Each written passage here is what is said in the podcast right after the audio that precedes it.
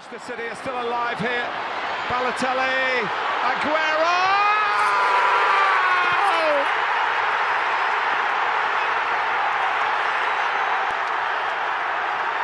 I swear you'll never see anything like this ever again. So watch it, drink it in.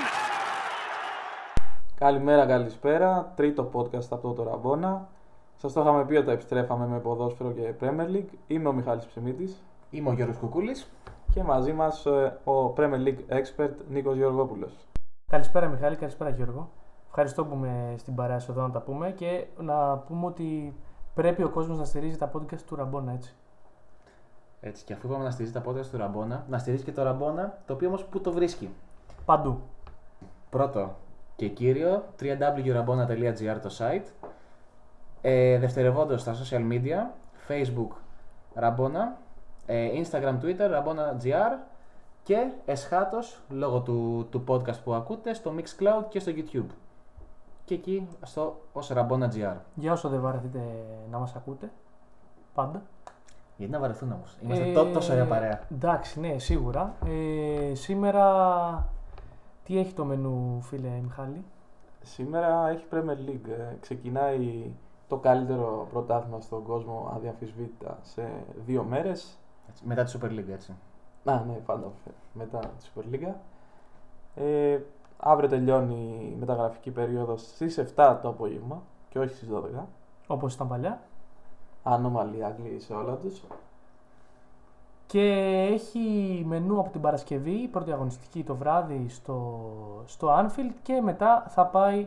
Ξεκινάει νωρίς για να πάει μέχρι το Μάη πριν το Euro και φέτος έχει για πρώτη φορά και το Winter Break το χειμώνα, όπου θα γίνει λίγο διαφορετικά από ό,τι στη Γερμανία, δεν θα γίνει δηλαδή τρεις εβδομάδες διακοπή πλήρως, θα είναι δεκατέσσερις ημέρες χωρίς αγώνα για την κάθε ομάδα, σπάζοντας την ουσία τα μάτς πέντε και πέντε σε δύο διαφορετικά Σαββατοκύριακα για να έχουν όλες οι ομάδες δεκατέσσερις μέρες ξεκούραση, ένα τρομερό Winter Break για να φορτίσουν οι μπαταρίες πλήρως για πενήντα χρόνια ακόμη. Τα πάμε για Premier League Expert, ξεκίνησε φουριόζος. Να το πούμε αυτό. Ε, ναι, ήταν κάτι το οποίο συζητούταν χρόνια και είναι η δικαίωση του, Γιου, του Jürgen Klopp, που πολλοί τον έχουν πει κλάψα, αλλά έχω την εντύπωση ότι σε πολλά ζητήματα εκτός αγωνιστικού χώρου αυτά τα οποία έχει πει έχουν μεγάλη επίδραση στο, στο setup το διοικητικό της Premier League και αυτό, και αυτό φαίνεται. Τέλος πάντων, ας μην κουράσουμε αυτά.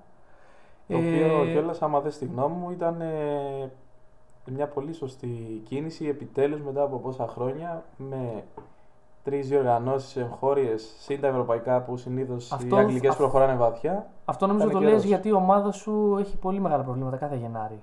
Αλλιώς ίσως δεν θα το λέγεις. Υπάρχουν ομάδες που πάνε τρένο το, τον Ιανουάριο.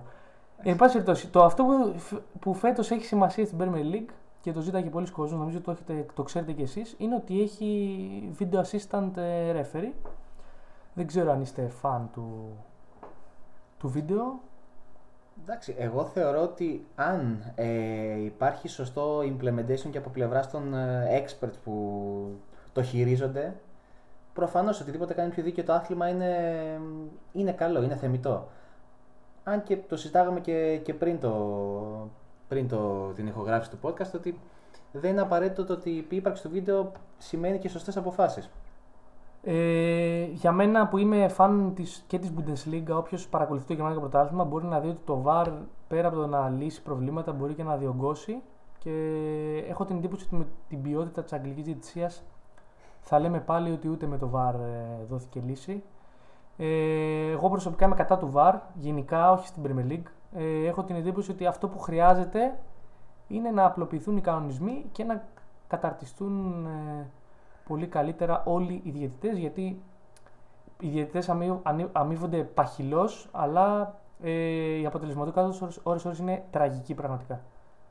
Νομίζω ειδικά στην Αγγλία αυτό είναι μεγάλο θέμα, γιατί πέρα από τον ίσως από τον Κλάτεμπεργκ μόνο, κανείς διαιτητής Άγγλος δεν έχει κάνει καριέρα ε, νομίζω ότι αυτή τη στιγμή ο μόνος διαιτητής ο οποίος πραγματικά αξίζει, αλλά δυστυχώς σημαδεύτηκε με μια πολύ περίεργη απόφαση, έτσι, controversial στο Real Madrid της Juventus, είναι ο Όλιβερ. Ο μόνος που πραγματικά αξίζει και καταλαβαίνει το πνεύμα του αθλήματος ώρες-ώρες είναι αυτός. Αλλά δυστυχώς από τότε που σημαδεύτηκε με αυτή την απόφαση έχει φάει έτσι πολύ bullying, να το πω έτσι. Γιατί ήταν μια δύσκολη απόφαση την οποία δεν πήρε και ο ίδιος το κάτω-κάτω της γράφης. Αλλά εν πάση περιπτώσει. Μιας και είπαμε για το βαρ, να πούμε ότι έχουν αλλάξει και οι κανονισμοί σε όλο το ποδόσφαιρο παγκοσμίως από τον προηγούμενο Μάιο. Ε, θα το έχετε δει ήδη όσοι έχετε ασχοληθεί το καλοκαίρι με προετοιμασίες και αυτά.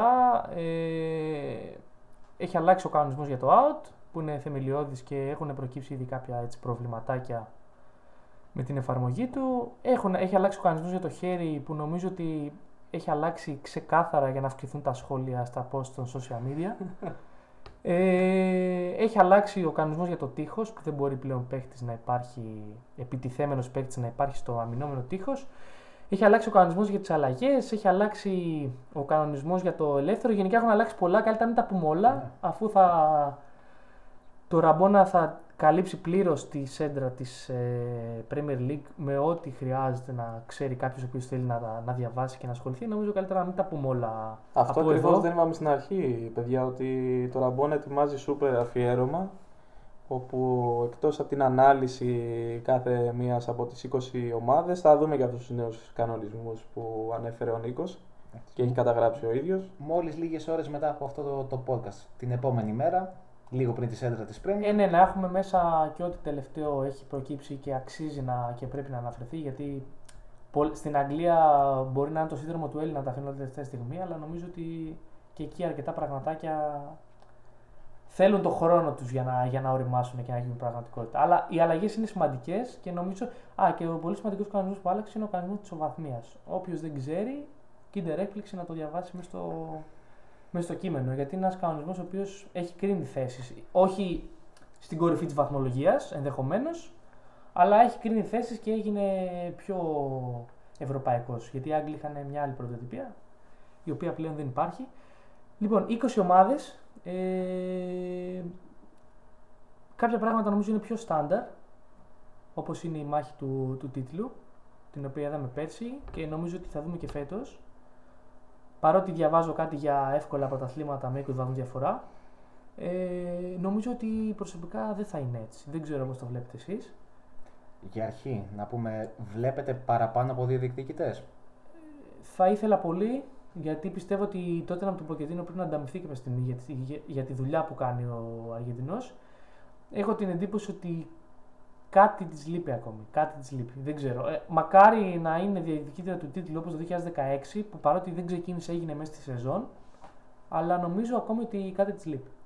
Αν με ρωτάς προσωπικά, θα ήθελα μια τρελή κούρσα, κυρίως στον πρώτο γύρο, να δούμε σε φάση και τις έξι να είναι κοντά στη βαθμολογία. Αυτό είπε ο Γιούργεν Κλοπ πάντως, ότι πιστεύει ότι οι ομάδες που ξεκινούν την πρώτη αγωνιστική με φόντο να κατακτήσουν τον τίτλο είναι έξι. Κλασική κλισέ δήλωση προπονητή Big Six βέβαια, αλλά εντάξει. εντάξει. Και πάντα σε, μέχρι τον Νοέμβρη-Δεκέμβρη, νομίζω τότε θα αρχίσει να ξεδιαλύνει το ποιος μπορεί πραγματικά να ακολουθήσει. Αυτό το. Αυτό θα συμβεί αν δεν κάνει πάλι City δεκαοκτώ νίκες σε δεκαεννιά μάτς. Αν κάνει δεκαοκτώ νίκες σε δεκαεννιά μάτς πάλι για τρίτη σερή σεζόν σε ένα γύρο, δεν ξέρω πόσο πιθανό είναι να υπάρχει ανταγωνισμός για πρωταθλητή. Νομίζω ότι φέτος δεν υπάρχει περίπτωση να δούμε ενενήντα οκτώ και ενενήντα επτά βαθμούς, με το επίπεδο να έχει αυξηθεί τόσο πολύ. Δεν είναι μόνο η εξάδα, είναι ότι φέτος ακόμα και οι ομάδες που θα παλέψουν για την έβδομη θέση έχουν ρόστερ που σε άλλα πρωταθλήματα θα φτάνανε μέχρι τον τίτλο. Δες Everton, δες Wolves, δες West Ham. Γίνεται χαμούλης πραγματικά και δεν πιστεύω ότι η παρέλαση που είδαμε πέρυσι από Liverpool και Manchester City είναι εφικτή φέτος. Εγώ νομίζω ότι το πρωτάθλημα θα πάει κάπου στους ενενήντα δύο με ενενήντα βαθμούς, δηλαδή λίγο πιο κάτω από πέρσι. Ε, και πολύ βάρης. Νομίζω ότι επειδή η City είναι πολύ δύσκολο να ρίξει τα στάνταρ της, νομίζω ότι και η Liverpool θα βάλει να ρίξει τα στάνταρ της. Δεν ξέρω αν θα πάει μέχρι την τελευταία αγωνιστική, αλλά έχω την εντύπωση ότι το πρωτάθλημα θα είναι πάλι, πάλι ψηλά σε βαθμούς, γιατί θεωρώ ότι η διαφορά αυτών των δύο ομάδων από τις άλλες είναι πολύ μεγάλη αυτή τη στιγμή. Σε αυτό νομίζω θα κριθεί και στο πόσο θα έχει η Liverpool και άλλες διοργανώσεις, γιατί πέρσι πάλι έμεινε εκτός από τα... τις εγχώριες νοκάουτ σχετικά νωρίς. Εντάξει, νομίζω βέβαια η Liverpool πλέον έχει αρχίσει και μαθαίνει λίγο το να μπολιάζει πολλά παιχνίδια στο πρόγραμμά της, γιατί και πέρσι πήγε πρωτάθλημα και Champions League μέχρι το τέλος, κάτι που δεν είχε κάνει ποτέ στην ιστορία της Premier League, γιατί το δύο χιλιάδες δεκαοκτώ πήγε το πρωτάθλημα μέχρι το τέλος, αλλά για να βγει τέταρτη. Το δύο χιλιάδες εννιά το, που πήγε το πρωτάθλημα σχεδόν μέχρι το τέλος και όχι μέχρι το τέλος, δεν πήγε μέχρι τον τελικό του Champions League. Νομίζω ότι πλέον η περσινή σεζόν της δίνει έναν όχο αν διαχειριστεί παιχνίδια, γιατί έχει αλλάξει και το στυλ της. Δηλαδή έχει ένα πιο πολύ tactical setup για να διαχειρίζεται παιχνίδια, παρά τα πάει λίγο έτσι για να δανειστώ ατάκα γνωστούς σπορκάστερ σε χιτσκοκικό φινάλε και εξέλιξη. Οπότε νομίζω ότι αυτό δεν είναι τόσο μεγάλο πρόβλημα όσο ίσως το βλέπουμε, εκτός και αν υπάρξουν πάρα πολλοί τραυματισμοί μαζεμένοι, όχι δηλαδή χωρισμένοι σε διάφορα διαστήματα μέσα στη σεζόν. Είμαι ο μόνος που πιστεύει ότι φέτος η Manchester City θα κάνει ένα βήμα πίσω στην Αγγλία, δηλαδή έχοντας καταφέρει το back-to-back τα τελευταία χρόνια με αυτές τις απίστευτες επιδόσεις. Νομίζω ότι το μόνο που έμεινε στο Guardiola είναι το Champions League. Ειδικά από τον Ιανουάριο και μετά, νομίζω ότι θα δώσει βάση στα νοκάουτ εκεί πέρα. Και αν μπορεί να ξεκουράσει παίκτες στο πρωτάθλημα, θα το κάνει. Έχοντας εννοείται πάντα στο νου του να εξασφαλίσει την τετράδα για να είναι και του χρόνου στο Champions League. Αλλά για ποιο λόγο να πιέσεις ε, για το πρωτάθλημα όπως έκανες ε, πρόπερση και πέρυσι? Έχεις αποδείξει πλέον ότι μπορείς. Νιώθω ότι στην περίπτωση του, του Guardiola ως χαρακτήρα μιλάμε για έναν άνθρωπο ο οποίος ε, είναι και λιγάκι ε, τελειομανής, με την έννοια ότι τα θέλει όλα και άμα μπορέσει να τα κυνηγήσει μέχρι τέλους θα το, θα το κάνει. Είναι έτσι έμαθε από την Μπαρτσελώνα, έτσι στην έχει και στην Bayern και στη City. Δεν ξέρω αν θα κάνει πίσω απαραίτητα, εντάξει, και προφανώς και η City έχει το βάθος που της επιτρέπει να, κάθε χρόνο να βάζει τέσσερις διοργανώσεις στα full και να είναι πάλι να έχει δύο εισάξιες ενδεκάδες. Εγώ νομίζω ότι έχει καταλάβει ότι είναι η ευκαιρία της City να αρχίσει να μπαίνει στην εξίσωση των μεγάλων ομάδων στην Αγγλία, και για να το κάνεις αυτό πρέπει να μειώσεις αριθμητικά τη διαφορά σε τίτλους. Η City έχει έξι πρωταθλήματα. Αυτή τη στιγμή είναι, έχει φτιάξει την καλύτερη ομάδα στην ιστορία της Premier League και ξέρει ότι μπορεί να φτιάξει πραγματικά αυτοκρατορία. Νομίζω ότι είναι και η μόνη ομάδα που σκέφτεται τον εαυτό του για αρκετά χρόνια ακόμη, γιατί δεν το έχει κάνει σε καμία ομάδα αυτό. Στην Bayern έκατσε τρία χρόνια, στην Barcelona τέσσερα. Ε, νομίζω ότι από αυτά που βγάζει ο ίδιος, νομίζω ότι είναι η μόνη ομάδα που σκέφτεται να κάτσει αρκετά χρόνια, και επειδή ξέρει ότι θα μείνει για πάντα στην ιστορία αν το κάνει αυτό, νομίζω ότι πρώτος του στόχος είναι πάλι το πρωτάθλημα, και αυτό είπε και ο Kyle Walker. Αλήθεια ή όχι, δεν ξέρω. Εγώ νομίζω ότι μόνο τα, τα στράτα του δεν θα τα ρίξει καθόλου. Βέβαια θέλει και αυτό τύχη, γιατί έχει μεγάλο ρόστερ, αλλά και σε αυτή την ομάδα, αν κάτσουν μαζεμένοι κακοί τραυματισμοί, σίγουρα θα έχει πρόβλημα και ρυθμού και συνοχής, όσο υψηλό και είναι το επίπεδο. Οπότε νομίζω ότι με λίγη τύχη και οι δύο ομάδες μπορούν πάλι να φτάσουν σε πολύ ψηλά στάνταρ. Νομίζω το είδαμε πέρσι όταν χτύπησε ο De Bruyne. Το ότι τότε άρχισε να. Όχι να ζορίζει η City, λίγο είχε αψιλοποδιοργανωθείς. Ο De Bruyne, νομίζω όποιος είδε και το παιχνίδι του Community Shield, καταλαβαίνει ότι είναι κάτι άλλο για τη City, όσους παίχτες και αν έχει. Ο Guardiola είναι ένας παίχτης με τόσο ποιοτικά πόδια που πραγματικά όπου και αν βρεθεί μέσα στο γήπεδο μπορεί να σε απειλήσει. Νομίζω είναι μεγάλο κεφάλαιο να μείνει γερός, γιατί είναι πραγματικά άτυχος. Γιατί οι τραυματισμοί που έχει είναι μυϊκοί τραυματισμοί συνεχώς, οι οποίοι σε βγάζουν τελείως το ρυθμό σου. Και νομίζω ότι είναι πολύ μεγάλο κεφάλαιο για τον Guardiola να κρατήσει το Βέλγο γερό, και είναι πολύ μεγάλο αρνητικό για τις άλλες ομάδες το να μείνει ο Βέλγος γερός για πολύ μεγάλο χρονικό διάστημα, αλλά θετικό για όλους εμάς που μας αρέσει πάνω απ' όλα το πρωτάθλημα και το άθλημα. Και πέρα από τους κλασικούς, τους, τους δύο, έχουμε και κάποιες ομάδες που θα πρέπει να, να κάνουν το βήμα παραπάνω. Ε, νομίζω ότι είναι η χρονιά της Arsenal. Δεν εννοώ ότι πιστεύω ότι η Arsenal θα κάνει παπάδες αυτή τη σεζόν. Προσωπικά έχω τρελές ενστάσεις για τη μεταγραφική πολιτική της Arsenal. Ε, είναι όμως η χρονιά που η Arsenal πρέπει να βγει Champions League. Δηλαδή η United είναι σε πολύ μεταβατική φάση. Ε, παραμένει μια ομάδα η οποία πραγματικά είναι ακέφαλη. Από τότε που έχει φύγει ο Ferguson, δεν φταίει ότι δεν έχει αντικατασταθεί ο Ferguson, δεν έχει αντικατασταθεί ο David Gill ποτέ, ο οποίος έπαιρνε σωστά όλες τις υπόλοιπες αποφάσεις, και είναι μια ομάδα η οποία πλέον είναι σε κρίση, διότι δεν τη χάνει αναγνώρισης ούτε από παίχτες ούτε από οπαδούς. Η κριτική είναι σπουδαία. Και απ' την άλλη είχε αντίπαλο η Arsenal την Chelsea, η οποία δεν μπόρεσε να, κάνει, να πάρει παίχτες και πήγε στο μοντέλο ενός προπονητή, ο οποίος θα στηρίξει τα νιάτα και ο οποίος θέλει χρόνο. Αν θα καταφέρει ο Frank Lampard να βγάλει την Chelsea τέταρτη, νομίζω ότι θα μιλάμε, θα μιλάμε για έπος αυτή τη σεζόν, αλλά απ' την άλλη καταλαβαίνετε ότι αν δεν τα καταφέρει η Arsenal, η Arsenal έχει αποτύχει. Κακά τα ψέματα. Και υπάρχει και ένας ειδικός όρος στο συμβόλαιο του Emery που νομίζω ότι θα ενεργοποιηθεί, και αν δεν βγει η Champions League αυτή τη σεζόν, δεν θα είναι στον πάγκο της Arsenal. Ε, νομίζω ότι η ομάδα που περιμένουμε πιο πολύ να κάνει step up είναι η Arsenal. Αλλά από εκεί και πέρα δεν ξέρω πώς τα βλέπετε εσείς. Η United θέλει μια υπέρβαση. Ε, η Chelsea θέλει μια μικρή υπέρβαση και λέω μικρή γιατί είναι μια ομάδα η οποία παρότι και στις κακές της χρονιές τα τελευταία δέκα χρόνια παίρνει τίτλους, έχει παίκτες που ξέρουν να κερδίζουν παιχνίδια, να κερδίζουν τίτλους και είναι έμπειροι σε αυτές τις καταστάσεις. Η Tottenham νομίζω θα είναι άνετα τρίτη, αν δηλαδή δεν συμβεί κάτι εξωπραγματικό και δεν κάνει υπερβολικά μεγάλο step up για την κορυφή ή δεν έχει μεγάλη καθίστηση, νομίζω θα είναι άνετα τρίτη. Και μετά είναι τρεις ομάδες για την τέταρτη θέση που νομίζω πραγματικά θα γίνει σφαγή. Ακριβώς αυτό που λες, σε αυτό το επίπεδο η Big Six ε, για όλες θα είναι επιτυχία, για όλες θα είναι αποτυχία. Δύο θα μείνουν εκτός ε, νυμφώνος, όπως και να έχει. Το θέμα είναι να δούμε και τι, πώς θα διαχειριστεί φέτος η United το Europa League. Νομίζω ότι θα γίνει στόχος μόνο αν δεν πάει καλά το πρωτάθλημα. Και έχω την εντύπωση ότι φέτος δεν θα το πολυψάξει η Arsenal. Δηλαδή, πέρσι ο Emery ήξερε ότι ήταν η πρώτη του χρονιά, είχε την πλάτη της αναγνωριστικής σεζόν στην Αγγλία και το να προσπαθήσω μέσω του Europa League που το έχω πάρει, που το έχω πάρει δύο χρονιές με τη Σεβίλη και ξέρω από νοκάουτ. Φέτος δεν είμαι πόσο, τόσο σίγουρος ότι θα το κυνηγήσει. Νομίζω ότι το πρώτο στόχος ξεκάθαρα θα είναι το να βγει στο Champions League από την τέταρτη θέση. Η αλήθεια είναι ότι είναι στόχος πάντως στο Europa League για τις αγγλικές ομάδες. Το είδαμε με το Manchester United του Mourinho, το είδαμε πέρυσι εννοείται με τον αγγλικό τελικό. Από τη στιγμή που η UEFA όρισε ότι ο νικητής της διοργάνωσης θα συνεχίζει στους ομίλους του Champions League, έγινε τρελός στόχος. Εντάξει, αυτό ήταν και το, το τυράκι που βάλαν σαν δόλωμα για το Europa League. Νομίζω πέτυχε. Ε, από εκεί και πέρα έχω την εντύπωση ότι στις αγγλικές ομάδες είναι τόσο δύσκολο το πρωτάθλημα που να τρέξουν δύο μέτωπα και ειδικά το Πέμπτη Κυριακή είναι πιο δύσκολο από το Τρίτη, Τετάρτη, Σάββατο Κυριακή. Νομίζω ότι δεν χωράνε. Στο ρόστερ της Arsenal, το οποίο ήθελε να ενισχυθεί και τελευταία στιγμή είπα να γίνει μικρότερο το περσινό, δεν νομίζω ότι χωράνε δύο καρπούζια στην ίδια μας χάλη τώρα. Και φάνηκε και πέρσι αυτός το τέλος του πρωταθλήματος που η Arsenal έχασε μόνη της την τετράδα επειδή έμεινε και από ιδέες και από λύσεις και από πνευμόνια στο τέλος του πρωταθλήματος. Οπότε νομίζω το βάρος θα πέσει στο πρωτάθλημα που ξέρουν ότι φέτος μπορούν γιατί είναι, στο, είναι στην ίδια αφιτηρία με άλλες δύο ομάδες. Θα δούμε γιατί η Arsenal θα πρέπει μέχρι να τελειώσει και αυτή η μεταγραφική περίοδος στις επόμενες ώρες να έχει κλείσει και το θέμα της, της άμυνας. Άμα θέλει ε, το, θέμα, το θέμα της άμυνας της Arsenal νομίζω δεν μπορεί να κλείσει γιατί η Arsenal θέλει παίχτη στην άμυνα σε όλες τις θέσεις.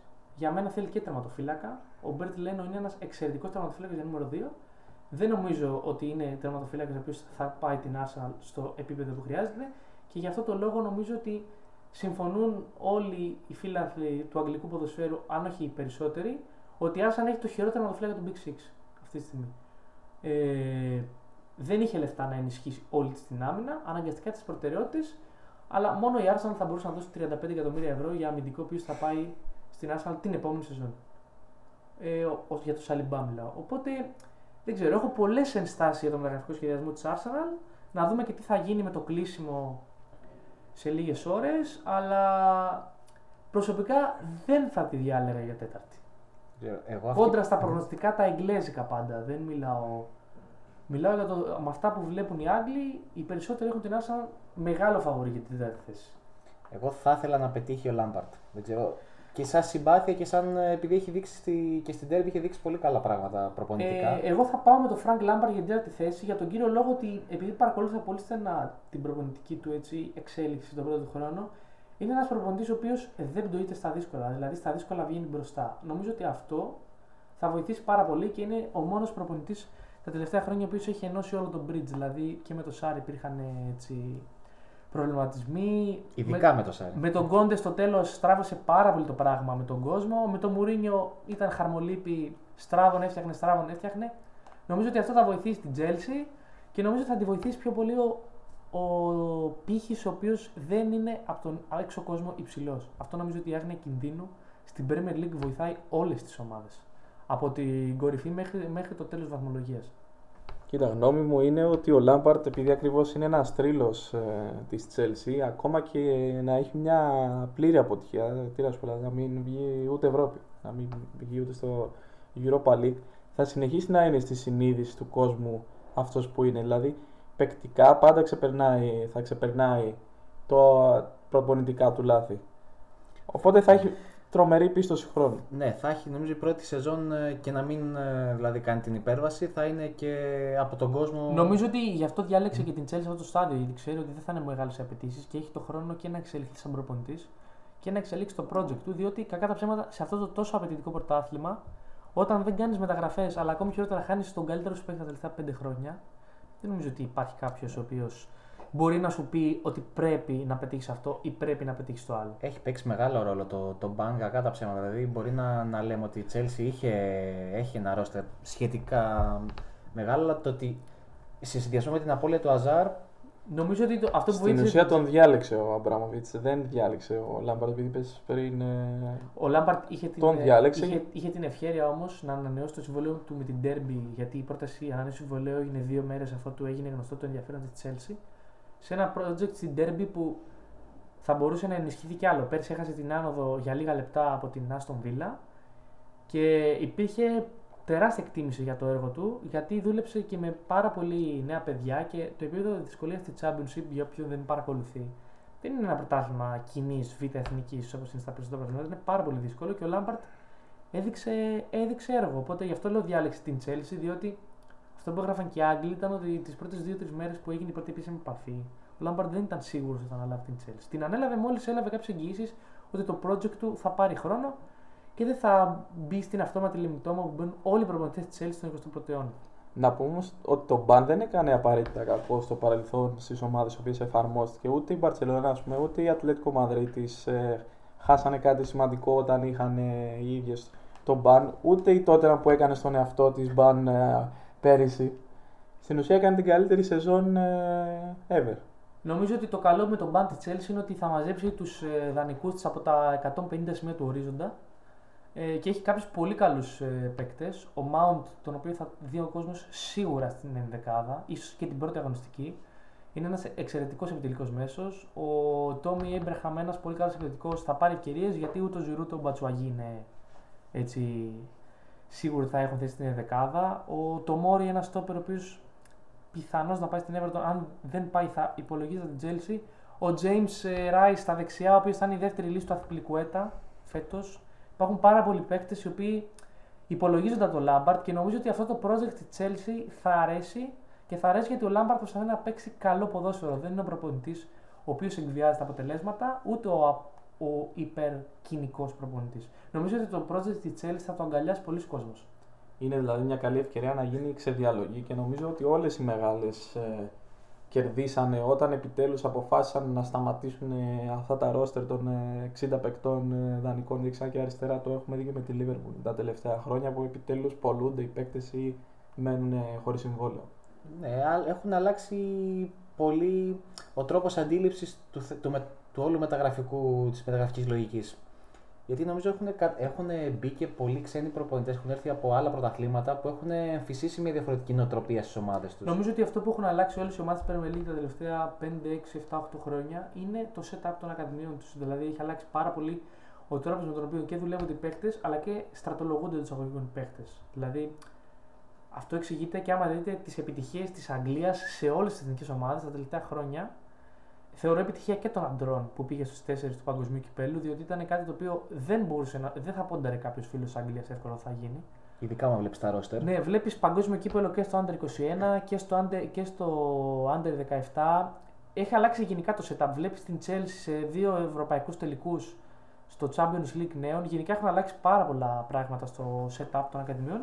Νομίζω ότι είναι κάτι το οποίο εξελίσσεται συνεχώς και θα εξελίσσεται συνεχώς, γιατί οι Άγγλοι κατάλαβαν ότι κινδυνεύουν με αφανισμό στις εθνικές ομάδες αν δεν αλλάξουν πλήρως το σύστημα με το οποίο ε, γαλοχούνται οι παίκτες από πολύ μικρή ηλικία. Αυτό είναι μια πολύ καλή επιρροή των Ισπανών, νομίζω, σε όλο το ευρωπαϊκό ποδόσφαιρο, να δείξουν πως οι ακαδημίες γενικά πρέπει να αστείνονται όλες από την πρώτη μέχρι την τελευταία, με γνώμονα το να γίνει ο, ο παίκτης ένας έτοιμος παίκτης για το υψηλό επίπεδο.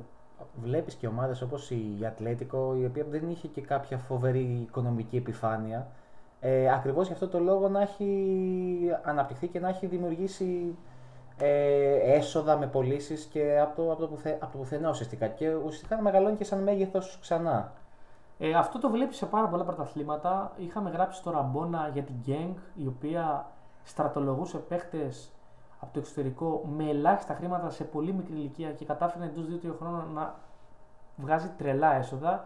Καλλιεργούσε παίκτες της Ακαδημίας. Νομίζω ότι είναι μια τάση παγκοσμίως, διότι πλέον έχει γίνει αντιληπτό ότι είναι τόσο πολλές οι απαιτήσεις του αθλήματος και σωματικά και πνευματικά που πρέπει η δουλειά σε top level να γίνεται από πολύ νωρίς. Οπότε νομίζω είναι από τα καλά που έχει φέρει το, η αλλαγή του ποδοσφαίρου στο, στο παγκόσμιο έτσι, κατεστημένο των ακαδημιών. Το ότι πλέον αναγκάζεσαι να δουλεύεις και τις ακαδημίες σου, αν θες σε βάθος χρόνου να μπορείς να αναπτύσσεις ένα project για χρόνια. Έχουν μεγαλώσει και τα, πολύ τα ποσά που δαπανούνται. Επομένως, το να μην έχεις και αυτό το, το υπόβαθρο είναι και λίγο ασύμφορο οικονομικά, εκτός και αν έχεις μια τσέπη η οποία θα σταματάει να βγάζει λεφτά ή πετρέλαιο. Όπως θες το. Και τελειώνει και με το financial fair play και να βγάζεις πετρέλαιο, έχει σταματήσει. Ναι. Ε, μιας όχι τους... πάντα βέβαια. Υπάρχουν ναι, και. Υπάρχουν ναι. τρεις-τέσσερις σύλλογοι που ακόμη το αποφεύγουν, όπως είναι η Paris Saint-Germain, η Manchester City. Αλλά ναι. Μιας και είπαμε για τους πιτσιρικάδες, μια πολύ καλή περίπτωση είναι ο, ο Greenwood της United, τον οποίο θα δούμε σίγουρα κάποια στιγμή στη σεζόν. Δεν ξέρω πόσα λεπτά θα τον δούμε, αλλά κέρδισε τις εντυπώσεις στην προετοιμασία, δεκαεπτά χρονών, ένα πολύ αδύναμος καρύρα, αλλά ένας πάρα πολύ γρήγορος και έξυπνος ε, center forward. Τώρα για να πούμε και πέντε πράγματα για τη United, που είναι μια ομάδα με τεράστιο fan base και στην Ελλάδα. Ε, νομίζω ότι είναι η σεζόν του αγάλματος του Ole Gunnar Solskjaer ή του δεν ξέρουμε τι θα γίνει από εδώ και πέρα. Ε, μετάβαση πλήρης, ο Solskjaer πάει να αντιγράψει απόλυτα το μοντέλο του Klopp και του Pochettino, να φτιάξει μια ομάδα με πολύ ψηλή ενεργειακή στάθμη μέσα σε όλη τη σεζόν, μια ομάδα που θα πιέζει, μια ομάδα η οποία θα παίζει πολύ πιο ενεργητικά από ό,τι την ανάγκασε και την έμαθε να παίζει ο Ζωζέ Μουρίνιο. Το πρόβλημα είναι ότι η United δεν έχει τους χαφ για να το κάνει αυτό και κατάφερε να ανανεώσει το συμβόλαιο του Χουάν Μάτα, ο οποίος και να έφευγε δεν θα κόστιζε τίποτα, και να χάσει τον καλύτερο της μέσο τα τελευταία χρόνια ως ελεύθερο. Μιλάω για τον Αντέρ Χερέρα, ο οποίος ήταν ο μόνος χαφ που ήταν έτοιμος να υπηρετήσει το καινούριο πλάνο. Ε, μια ομάδα η οποία είχε πέσει πάρα πολύ σαν ρόστερ, από τη μέση και πίσω πραγματικά θύμιζε ομάδα κάτω το Big Six. Έκανε δύο πολύ σημαντικές προσθήκες. Ο Maguire, όσο υπερβολικά είναι τα χρήματα, είναι μεγάλο upgrade από την αμυντική έκδοση της United πριν το Maguire. Ο Wan-Bissaka είναι ο μόνος ο παίκτης με τις, που έφαγε τις λιγότερες τρίπλες μετά το Virgil van Dijk, που δεν έφαγε καμία στην περσινή σεζόν. Οπότε είναι και αυτός σίγουρα upgrade στα δεξιά της άμυνας. Ε, νομίζω όμως ότι είναι μια ομάδα ερωτηματικό, μια ομάδα η οποία αν δεν ξεκινήσει καλά τη σεζόν θα έχει πολύ μεγάλο πρόβλημα προσδοκιών και κριτικής, και είναι μια ομάδα η οποία έχει έναν προπονητή επίσης άπειρο στο top level και έναν προπονητή ο οποίος μοιάζει να μην έχει backup plan. Πάει, πήγε να χτίσει ένα backup plan του αγαπημένου του τέσσερα δύο τρία στην προετοιμασία με ένα ρόμβο, δεν ξέρω πώς θα το φτιάξει αυτό μες τη σεζόν και αν θα το χρησιμοποιήσει. Εμένα μου φαίνεται ότι το backup plan είναι πολύ πρόημο και πρόωρο, δεν ξέρω πόσο θα βοηθήσει. Η United για μένα είναι τεράστιο ερωτηματικό. Τεράστιο ερωτηματικό. Ειδικά όσο μένει ο Ed Woodward ε, επάνω ότι είναι λίγο δύσκολα τα πράγματα. Έχω την εντύπωση ότι η United θα καταφέρει να είναι η πρώτη ομάδα στην ιστορία η οποία θα πετάξουν οι φίλαθλοι έτσι αερόστατο για να παραπολουθούν, και δεν θα είναι για τον προπονητή, θα είναι για τον ε, Woodward. Δεν ξέρω. Βέβαια είναι και διαφορετικό, το, θα το δούμε φέτος με περισσότερο, το να έχεις την ταμπέλα του υπηρεσιακού και άλλο να ξεκινάει τη σεζόν για το Solskjaer συγκεκριμένα. Κανονικά. Ε, να έχεις λόγο σίγουρα, σε όλα. Αλλά το καλό με το Solskjaer είναι ότι έδειξε στην προετοιμασία ότι έχει βάλει τους δικούς του νόμους. Δηλαδή, ζήτησε από το physio department πολύ συγκεκριμένη δουλειά για να μπορεί η ομάδα να ανταποκριθεί στο καινούριο στυλ παιχνιδιού της.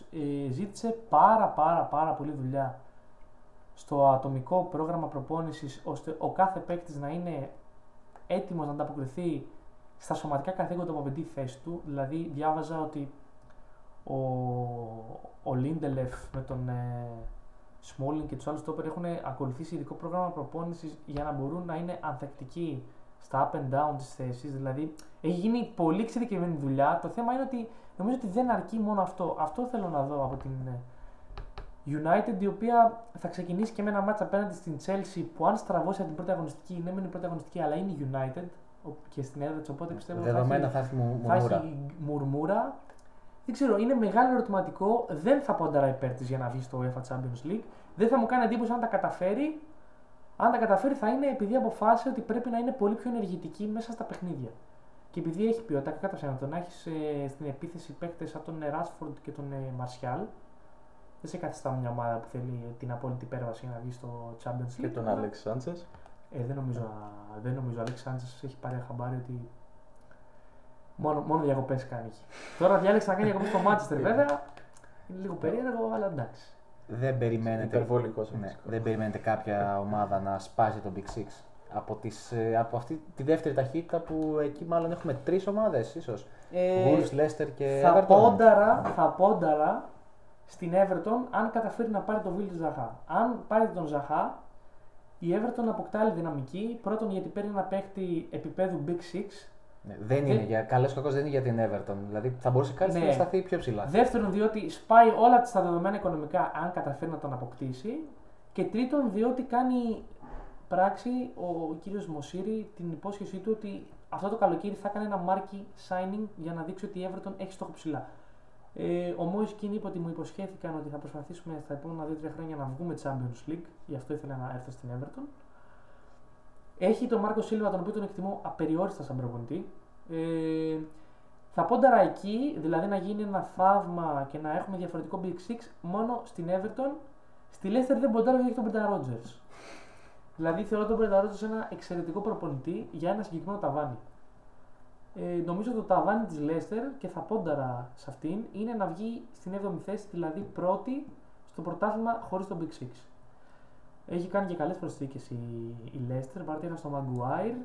Ο Rodgers είναι ένας προπονητής που ξέρει την Premier League και έχει παίκτες για να παίξει το μοντέλο που θέλει να παίξει. Νομίζω ότι θα κάνει καλή σεζόν η Leicester στο από κάτω γκρουπ δυναμικότητας και ίσως, ίσως πάρει τη θέση της Wolves που έχω την εντύπωση ότι αν μπει Europa League θα επηρεαστεί πάρα πολύ. Όπως όλες οι μικρομεσαίες αγγλικές ομάδες επίσης δεν έχουν την εμπειρία της Ευρώπης. Δεν θα είναι βέβαια κακό να κάνει και μια πορεία στο Europa League ο Wolves. εκατό τοις εκατό μπορεί να το κάνει διότι έχει ένα προπονητή που είναι πάρα πολύ καλός στο στήσιμο των ομάδων του και είναι μια ομάδα που έχει και ποιοτικό ρόστερ. Κακά τα ψέματα, για να βγει σε έβδομο στην Premier League, η, η Wolves δεν βγήκε όπως είχε βγει η Burnley πριν δύο χρόνια. Βγήκε με πες, το πες, ιδιαίτερο πες, στήριο παιχνιδιού τους και επειδή όλοι οι υπόλοιποι ήταν προβληματικοί, η Wolves βγήκε γιατί αυτό που έπαιξε άξιζε να βγει στην έβδομη θέση. Και επιστρέφει και στην Ευρώπη μετά από τριάντα τέσσερα ολόκληρα χρόνια σαν. Ε... Best of the rest, ας πούμε, όπως το πες, το πρωτάθλημα των ε, υπολείπων. Και η Wolves, ε, να πούμε ότι ήταν και φιναλίστα αυτού του θεσμού κάποτε, το εβδομήντα. Η Wolves είναι μια ομάδα με πάρα πολύ κοινό στην Αγγλία. Μια ομάδα που παλιά είχε για δέκα με δεκαπέντε χρόνια ήταν πρωταγωνίστρια. Ε, νομίζω ότι αυτή τη στιγμή έχει αποκατασταθεί πλήρως η θέση της ε, ανάμεσα στο, εκ Πορτογαλίας, στο, στο οικοδόμημα του αγγλικού ποδοσφαίρου. Ναι, Ο, ο κύριος Μέντες έχει κάνει τρελή δουλειά. Και νομίζω είναι και μια ομάδα η οποία έχει και πάρα πολύ μεγάλη συμπάθεια από τους, από τους ουδέτερους, από γενικά. Δηλαδή, μια ομάδα που αρκετοί συμπαθούν. Ναι. ναι, σίγουρα. Είναι μια ομάδα η οποία πέρσι κατάφερε σε τουλάχιστον ένα μάτς να μην χάσει από όλο τον Big Six. Έχει κερδίσει και αρκετές ομάδες του Big Six. Ε, είναι μια ομάδα υγιής, μια ομάδα που ξοδεύει χρήματα και τώρα, αλλά όσο πρέπει. Και είναι μια ομάδα με πλάνο. Νομίζω ότι αυτό το εκτιμά ο περισσότερος κόσμος. Και έχει έναν προπονητή, τον οποίο εγώ προσωπικά τον εκτιμώ πάρα πολύ. Ε, μετά, νομίζω, αυτές οι τρεις ομάδες είναι οι προφανείς επιλογές όταν πας στο pot, στο pot τρία. Τώρα, το υπόλοιπο, το υπόλοιπο πρωτάθλημα νομίζω ότι είναι λίγο ό,τι να είναι. Δηλαδή, υπάρχουν κάποιες ομάδες που είναι φαβορί για υποβιβασμό. Ε, στα δικά μου μάτια είναι η Norwich, η οποία ανέβηκε τώρα. Είναι η...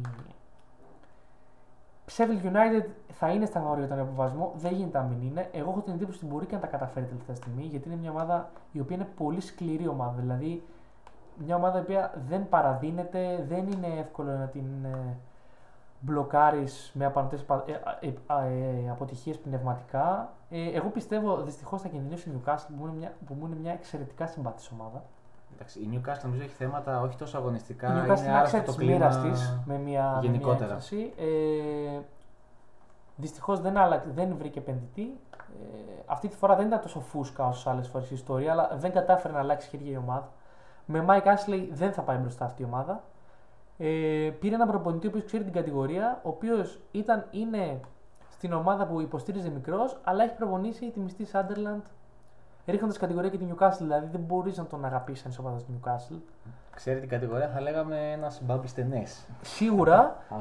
ε, το κακό είναι ότι εν αντιθέσει με τον Ράφα Μπενίτες, ο οποίος δεν είναι ο προπονητής που κυνηγάει το εντυπωσιακό, αλλά την ουσία, ο Στιβ Μπρους κυνηγάει την ουσία, αλλά με πολύ κακό τρόπο. Δηλαδή είναι ένας προπονητής ο οποίος παίζει ποδόσφαιρο του χίλια εννιακόσια ενενήντα. Νομίζω ότι αρκετοί νεαροί Άγγλοι προπονητές, άμα δείτε τον ε, Dean Smith της Aston Villa, ο οποίος νομίζω ότι είναι ένας από τους προπονητές που περιμένει πολλούς κόσμους να δει, όσοι τουλάχιστον τον είχαμε δει και πέρσι, είναι ένας προπονητής που θέλει να παίξει ένα ωραίο ποδόσφαιρο.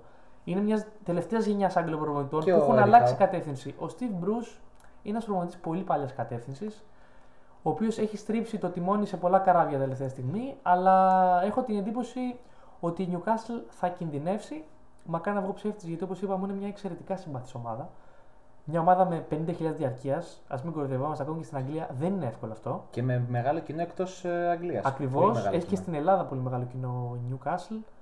Ε, φοβάμαι ότι θα, ότι θα κινδυνεύσει. Ε, δεν ξέρω αν θα πέσει, δεν θα ποντάρω να πέσει. Φοβάμαι ότι θα είναι στην εξίσωση του υποβιβασμού για πολύ μεγάλο διάστημα. Ε, από εκεί και πέρα, η Aston Villa ή θα είναι η νέα Fulham με τις πολλές μεταγραφές και την έλλειψη ομοιογένειας, ή πιστεύω θα σωθεί άνετα γιατί έχει κάνει καλές προσθήκες. Ε, συνιστώ σε όλους να κάτσουν να δουν τον κύριο Μαγκίν, ένας φανταστικός μπαλαδόρος. Νομίζω ότι μείνει δε μείνει Aston Villa, δεν πρόκειται να μείνει στην Aston Villa. Και τον μπαλαδόρο αρχηγό, τον Τζακ Γκρέιλις. Τζακ Γκρέιλις, ποδοσφαιρική αλητεία. Τα γράψαμε κιόλας τώρα. Τα έχουμε γράψει κιόλας, ναι, για τον Τζακ Γκρέιλις. Ο οποίος έμαθα φέτος, ε, κάνοντας ρεπορτάζ για την Aston Villa, ότι για πέρυσι για πολύ λίγο δεν είχε κλείσει στην Tottenham. Ναι, τον πέρυσι την τελευταία, τελευταία μέρα των ναι. μεταγραφών ήταν κοντά στην Tottenham. Η Tottenham έδινε είκοσι πέντε εκατομμύρια λίρες. Η Aston Villa δεν έπεφτα τα σαράντα, οπότε δεν ήταν η μοναδική πέρσινη μεταγραφή του το καλοκαίρι. Έχει, έχει πάρει πάρα πολλούς παίχτες. Έχασε κάποιους δανεικούς όπως ο Άιμπραχαμ που είπαμε πριν, που θα είναι στην Chelsea. Είναι μια ομάδα η οποία παίζει, προσπαθεί να παίξει καλό ποδόσφαιρο, έχει πάρει πάρα πολλούς παίκτες. Αρκετοί είναι έτοιμοι να, να ανταποκριθούν στην κατηγορία. Χίτον για παράδειγμα στο τέρμα, ο Ματ Τάρκετ με εμπειρία από τη Southampton στα αριστερά. Ε, βέβαια αυτό που σκοτώνει λίγο την Aston Villa είναι ότι έχασε τους δύο καλούς της ε, half destroyers μπροστά από την άμυνα, και τον Γουέλαν και τον Γέντινα, και δεν έχει πάρει τέτοιο παίκτη μέχρι στιγμής. Ο μόνος παίκτης που έχει είναι ο, είναι ο Φουκαριάρης, ο Μπιάρνας, στον οποίο είναι για πολύ περιορισμένα πράγματα. Ε, έχει πάρει έναν πολύ ταλαντούχο παίκτη, όπως σας έλεγα και πριν, που είναι ο Ντάγκλας Λουίζ της City. Τον είχε δανεικό στη Χιρόνα η, η City. Αυτός είναι φανταστικός προσφαιριστής. Αν δεν χτυπήσει και προσαρμοστεί στο φυσικάλι του πρωταθλήματος, νομίζω θα κάνει παπάδες. Γενικά η Aston Villa έχει πράγματα να δεις.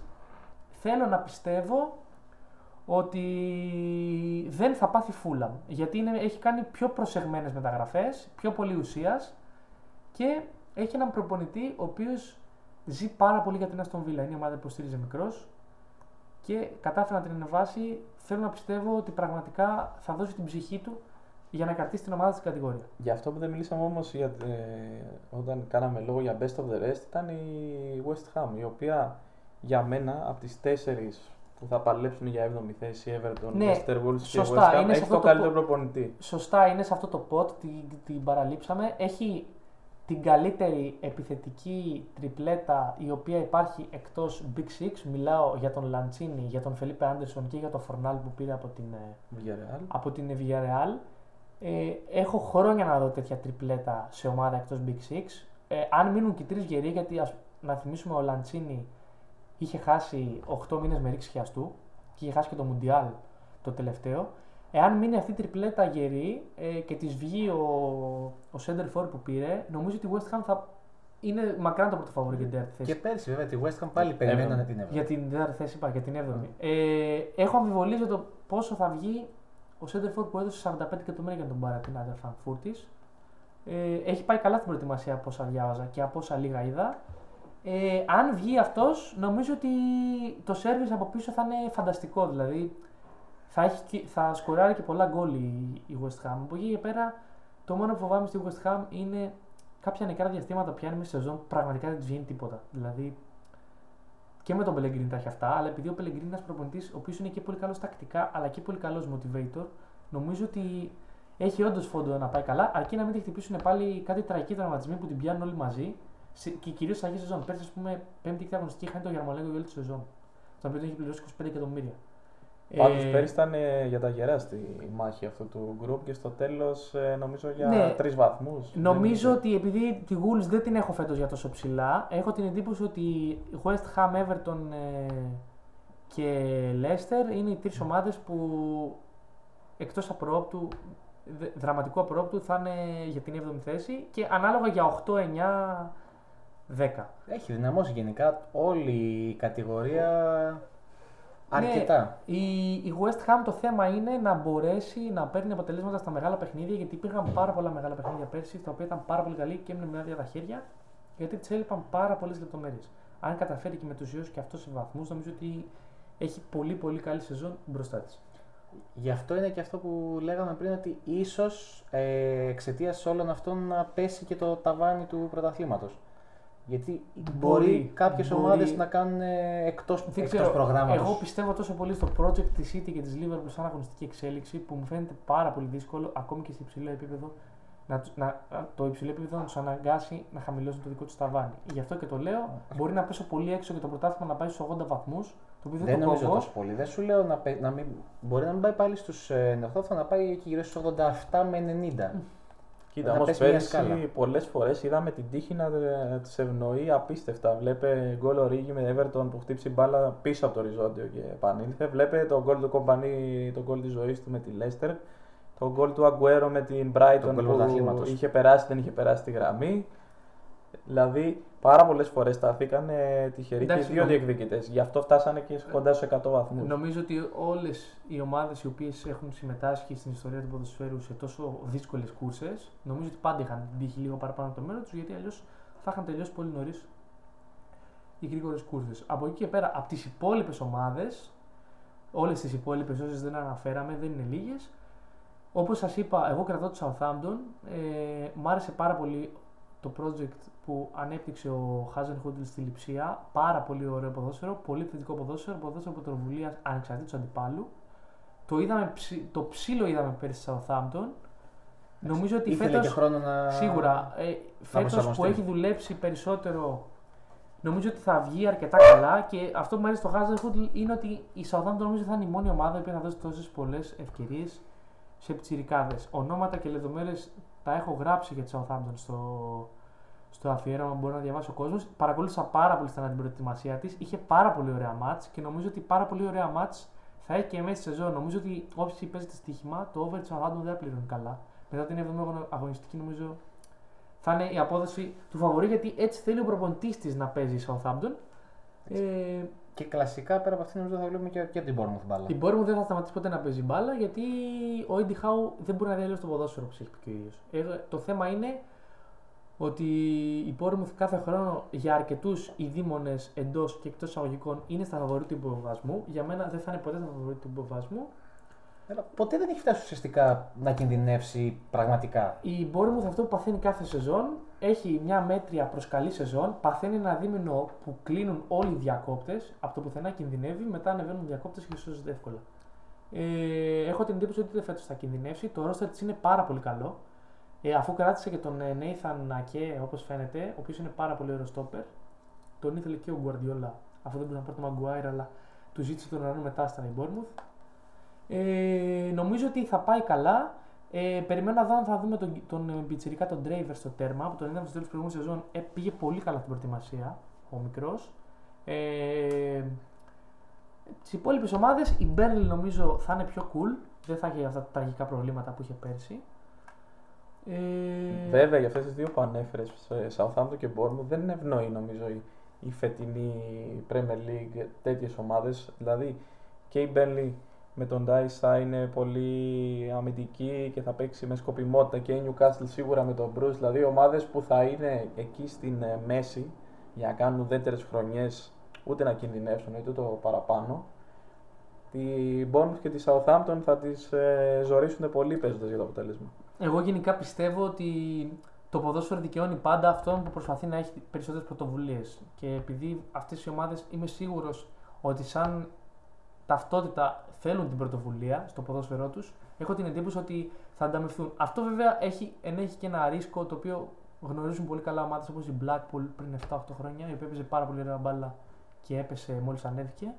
Αλλά νομίζω ότι αυτές οι ομάδες πλέον είναι σε πολύ πιο υψηλό επίπεδο και κατάρτισης και τεχνογνωσίας για να μπορούν να ισορροπήσουν όταν χρειάζεται η λίγη σκοπιμότητα παραπάνω, τη σκοπιμότητα με την αγωνιστική τους ε, ταυτότητα. Από εκεί και πέρα υπάρχουν πολλές ομάδες οι οποίες είναι ερωτηματικά κάτω. Είναι η Brighton που πήρε τον Potter, έναν πολύ ενδιαφέροντα προπονητή, γι' αυτό παίζει στη Swansea.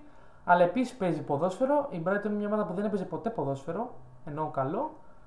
Και δεν ξέρω πώς θα μπορέσει να τα, να τα ισοσταθμίσει. Θα κινδυνεύσει για μένα η Brighton σίγουρα. Έχει όμως επίδεση ή πάλι από τον Glenn Murray. Κοίτα, η... τριάντα έξι θα τα περιμένει. Έχει, έκανε μια πολύ σπουδαία μεταγραφή. Τον το Σάρ, τον Βέλγο από την Γκένγκ. Έναν τρομερό μπαλαδόρο και με τα δύο πόδια, κυρίως με τα αριστερό. Πήρε τον ε, Μοπέι, έναν ε, Μοπέ.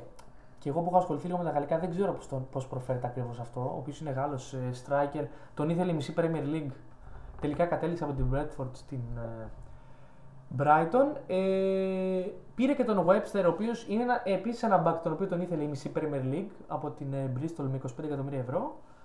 Ε, αν της βγει ο Webster, νομίζω μαζί με τον Dunk, ο οποίος είναι από τα καλύτερα stopper από τη δέκατη θέση και κάτω, θα κάνουν ε, τρελό δίδυμο. είκοσι πέντε εκατομμύρια ευρώ από ομάδα Champions. Από την Bristol City, ναι. Που έχουν πάει ε, οι αριθμοί πια.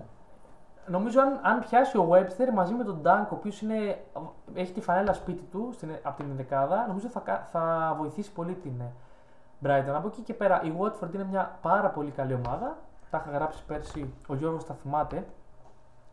Που πίστευα θα ήταν η έκπληξη του πρωταθλήματος. Με, με πρόδωσε λίγο ότι ήταν η Wolves λίγο μεγαλύτερη έκπληξη. Εντάξει, ήταν η έκπληξη του κυπέλου. Ε, εντάξει, οκ. Okay. Το σώσουμε εκεί. εκεί.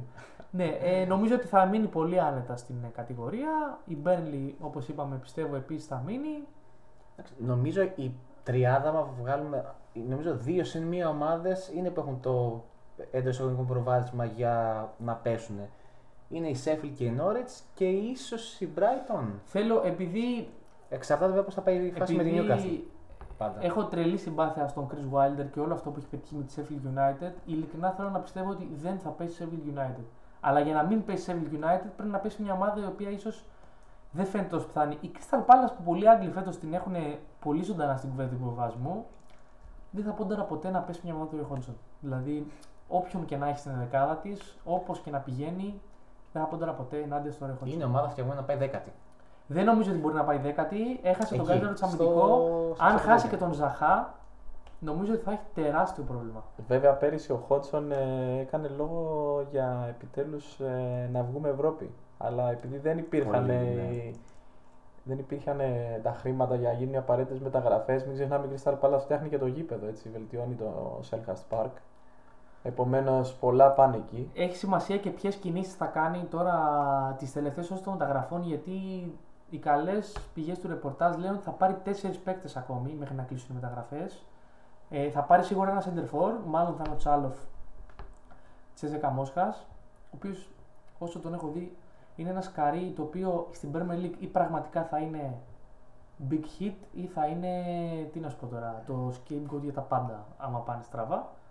Ε, ερωτηματικό η Palace, νομίζω ότι επειδή είναι Hodgson θα τα καταφέρει κουτσά στραβά είτε από την αρχή είτε ζωρίκα στο τέλος. Πάντως δεν νομίζω ότι θα δούμε φαινόμενα Huddersfield, δηλαδή δεκαπέντε βαθμοί και να έχεις πέσει από το Δεκέμβριο. Νομίζω ότι αυτό, εάν μία ομάδα μπορεί να το πάθει, είναι η Norwich. Και το λέω γιατί η Norwich είναι μια ομάδα που έχει γερμανό προπονητή, ο οποίος ήταν πάντα της φιλοσοφίας όλα στάλογα. Δηλαδή, ας φάμε και τέσσερα, αλλά ας βάλουμε πέντε. Ε, πρέπει να κάνει μια απότομη μετάβαση στο να γίνει κοινική σε υψηλό επίπεδο. Έχω την εντύπωση ότι δεν θα τα καταφέρει. Αν πάθει μια ομάδα Huddersfield, νομίζω θα είναι η Norwich. Και περιμένει όλα από τον Τέμου Πούκι, εντάξει, που δεν είναι για αυτό το επίπεδο. Εντάξει, είναι καλός. Είναι αλλά... μια ομάδα η οποία είναι πολύ του συνόλου, βασίζεται πολύ στους αυτοματισμούς της και στις πολύ γρήγορες μεταβιβάσεις που έχει. Επειδή αυτό είναι το ποδόσφαιρο που αρέσει το Φάρκε, αλλά έχω την εντύπωση ότι δυστυχώς ε, μιας και είπες Huddersfield. Να πούμε και την, έτσι, τη λεπτομέρεια που κάνει τη διαφορά. Η Norwich είναι το project που κατάφερε να ανέβει στην Premier League με ελάχιστα χρήματα, γιατί πήρε τον τεχνικό διευθυντή που ανέβασε τη Huddersfield με επίσης ελάχιστα χρήματα στην Premier League. Αν αυτός είναι ο κοινός της παράγοντας και πάθει Huddersfield, δεν ξέρω. Την πιστεύεις πολύ πάντως στην παράδοση. Διάβαζα και το περσινό σου αφιέρωμα. Ε, θα σου πω, είναι για κάτι... τον Τζόρνταν Αγιού έλεγες ότι έχει φέρει μαζί του τρεις υποβιβασμούς και τέτοια πράγματα. Ναι, κοίτα, θα σου πω. Ε, πολλοί κόσμος το θεωρεί κάτι πολύ αστείο. Δεν ξέρω. Εγώ πιστεύω ότι είναι, τα... είναι το μοναδικό υπερφυσικό στοιχείο του ποδοσφαίρου που κάνει τη διαφορά. Δεν ξέρω γιατί, αλλά. Τα όσα σε, έχω σε αντίθεση δει... με αυτό που λέμε, η παράδοση δεν παίζει μπάλα. Σίγουρα. Για να σπάει. Νομίζω ναι. ότι είναι από τα ελάχιστα υπερφυσικά στοιχεία τα οποία πιστεύω στο ποδόσφαιρο. Δηλαδή, όπως σας έλεγα και πριν σε άλλη κουβέντα, δεν πιστεύω στις φανέλες, στην παράδοση για κάποιο λόγο πιστεύω. Οπότε, αν θέλαμε να κάνουμε μια τελική εκτίμηση, ας πάμε ένας-ένας να πούμε τι πιστεύουμε για τίτλο, τετράδα. Ας βάλουμε και την έβδομη θέση και υποβιβασμό. Ξεκίνα, Γιώργο. Λοιπόν, ξεκινώντας την πρόβλεψη, τίτλο. Καλά, κλασικά θα πάει οριακά μέχρι τέλους. Θα πω Liverpool, γιατί αν όχι φέτος πότε. Ε, πηγαίνοντας τετράδα, στην τριάδα το φαβορί Liverpool, το City, Tottenham, θα βάλω την Chelsea, ε, παρά τις ε, κι ας μην είναι το φαβορί. Ε, πάμε στην, ε, για έβδομη θέση, ε, θα πω την, ε, την Everton, αν και θα ήθελα τη Wolves προσωπικά σαν ε, προτίμηση. Ε, και για υποβιβασμό, την τριάδα που είπα πριν, ε, τους Blades, την ε, Norwich και την, ε, την Brighton. Ε, λοιπόν, νομίζω ότι η ζωή δίνει πάντα δεύτερη ευκαιρία, ε, αλλά δεν ξέρω αν αρκεί για τη Liverpool. Εγώ πιστεύω ότι η City θα κάνει hat-trick πρωταθλημάτων. Δεν πιστεύω να το κάνει καθόλου εύκολα, πιστεύω να το κάνει οριακά, αλλά νομίζω ότι θα το κάνει. Ε, τέταρτη θέση θα πω την ε, Chelsea. Με ρίσκο. Έβδομη θέση είμαι ανάμεσα στη West Ham και τη Leicester. Θα πω τη Leicester. Και για υποβιβασμό θα διαλέξω την Brighton, την Norwich και με πολύ πολύ βαριά καρδιά της Sheffield United. Σκληρός. Λοιπόν, για πρωτάθλημα και εγώ θα πω τη Liverpool, σαν τον Γιώργο. Ε, φέτος συμπληρώνεται επίσημα τα τριάντα χρόνια χαγούρας και χωρίς τίτλο. Και πραγματικά αν όχι φέτος ε, πότε, αλλά με πολλούς αστερίσκους, με την κούραση που υπάρχει από τις ε, διοργανώσεις των εθνικών ομάδων, με τη Manchester City, αυτή που είναι η Manchester City. Για τετράδα πίσω από Liverpool, Manchester City θα είναι λογικά η Tottenham στην τρίτη θέση και πιστεύω η Chelsea στην ε, τέταρτη. Υπάρχει ε, μια ομόνοια στην τετράδα, το έχουμε δει. Και κόντρα στο ρεύμα. Για έβδομη θέση θα δώσω την Everton με ένα αστερίσκο, ίσως και να σπάσει αυτό που λέγαμε παλιά, να σπάσει το τοίχο της τετράδας που λέγανε οι Άγγλοι. Ε, γιατί όχι να σπάσει και το τοίχο της εξάδας. Αυτή την Arsenal εγώ προσωπικά δεν την πιστεύω καθόλου. Αν δεν φέρει κάποιον βαρβάτο center back θα έχει πρόβλημα μες τη χρονιά. Οπότε θα δώσεις την Arsenal. Οπότε στην ναι, έβδομη θέση. Θα δώσω την Everton, αλλά με έναν αστερίσκο να υπάρξει η έκπληξη αυτή. Και για υποβιβασμό θεωρώ και εγώ πως η Norwich δεν θα τα καταφέρει. Την Brighton την περίμενα από πέρυσι, πιστεύω φέτος τελείωσε τα ψωμιά της. Και πιο πιθανό και εγώ της Sheffield United να ακολουθήσει. Παρά το γεγονός ότι αποτελεί μια πολύ τίμη αγγλική ομάδα που οι πιο πολλοί νομίζω πάλι είναι από αυτές που συμπαθούν, που συμπαθεί ο κόσμος. Άλλο η τιμιότητα και άλλο που θα ποντάρει τα λεφτά σου. Προφανώς, προφανώς, προφανώς. Εντάξει, νομίζω καλά είπαμε, πολλά είπαμε. Τα υπόλοιπα θα είναι γραμμένα για τη scripta man εν τέλει. Ε, οπότε να αφήσουμε τον κόσμο, να, του, να τον αφήσουμε να διαβάσει και το αφιέρωμα που θα ανέβει στο Rabona και θα έχει πάρα πολλά. Κάποια από αυτά που είπαμε και κάποια έξτρα θα είναι όλα στο χαρτί ηλεκτρονικά. Το, το πραγματικό ζουμί. Σίγουρα, ναι. Το οποίο θα ξεπεράσει τις περσινές δέκα χιλιάδες λέξεις, νομίζω. Ε, εκατό τοις εκατό. εκατό τοις εκατό. Κάθε χρόνο και καλύτερα, λοιπόν. Έχουμε κάνει δηλαδή τη, τη βίβλο της Premier League. Πέρσι ο Νίκος, φέτος και ο Νίκος και ο Μιχάλης. Και... το θέμα είναι απλά για, για τον κόσμο που έχει στοίχημα να μην τον κατευθύνουμε λάθος.